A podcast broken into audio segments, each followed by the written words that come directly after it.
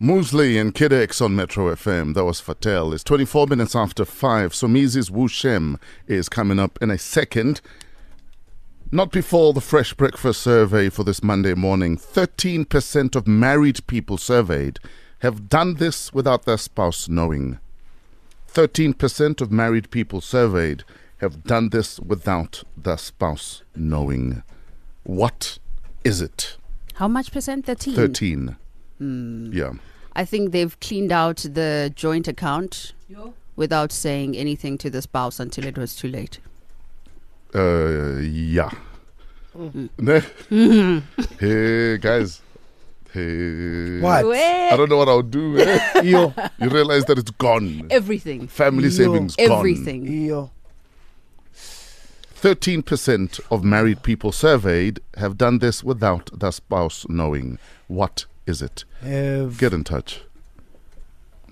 master? Oh, as in they take matters into their own hands and Yeah. the partner Mm. are not even aware. Yeah. Mm. I know people that buy self help toys Mm-hmm. without the partner knowing, Mm. and then partner taking offense Mm. or feeling cheated on. Is Mm. it the same? It shouldn't be. Don't Like, should think you declare that you self help? No.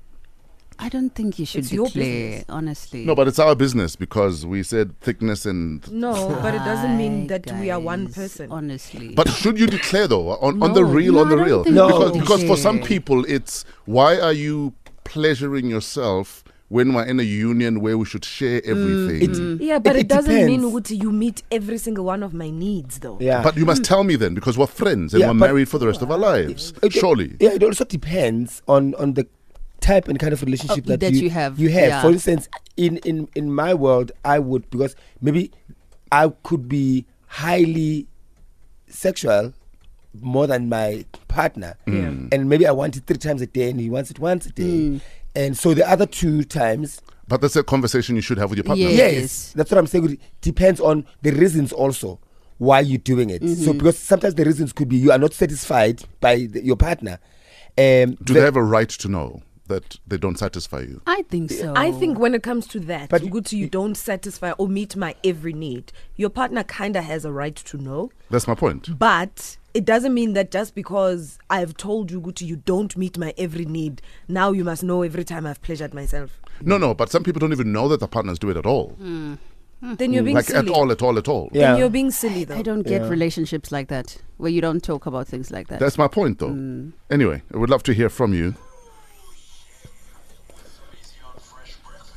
Some jizzle. yes, papi. What's up, some G? I'm good. So on um, Friday, I posted something along the lines. I was, I was saying colored lives matter, Yes. and I actually got a proper wake up call that r- racism is not a black and white thing alone. Um, I think everyone is capable of becoming a racist. oh, yeah. and I realized that some of our black folks, I don't think they realize by the things they say that they're actually racist.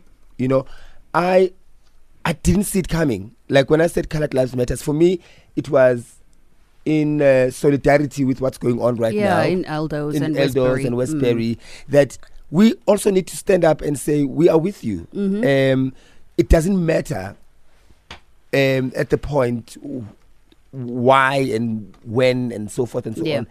There's, there's an issue here. Mm-hmm. They feel um, they feel ignored. They feel unsafe and so forth and so on. And that means if it threatens the, their lives and their livelihoods and It the kids, matters. can't- it matters. Mm. So, as much as colored lives matter, I believe every life matter. But at this point, the focus for me personally was for the colored community with what they're going through. Your the comments, some of the comments, my goodness, my jaw dropped. And people are saying now I was taught by a colored person, and uh, yeah, they deserve what they're going through. No, no.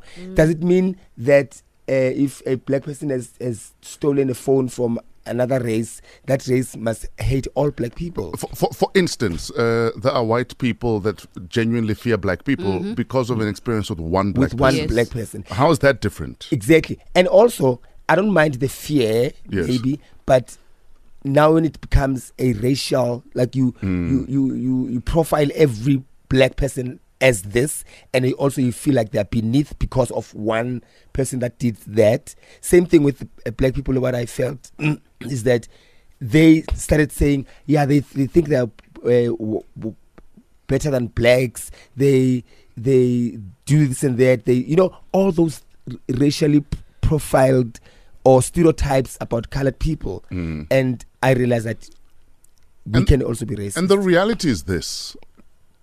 A lot of colored areas have been riddled with gangsterism for the longest year- Longest. longest time, and nothing has been done about it. Very true. Let me tell you, 1995, I was in uh, varsity with a kid from Westbury. Yeah. This is 95. Yeah.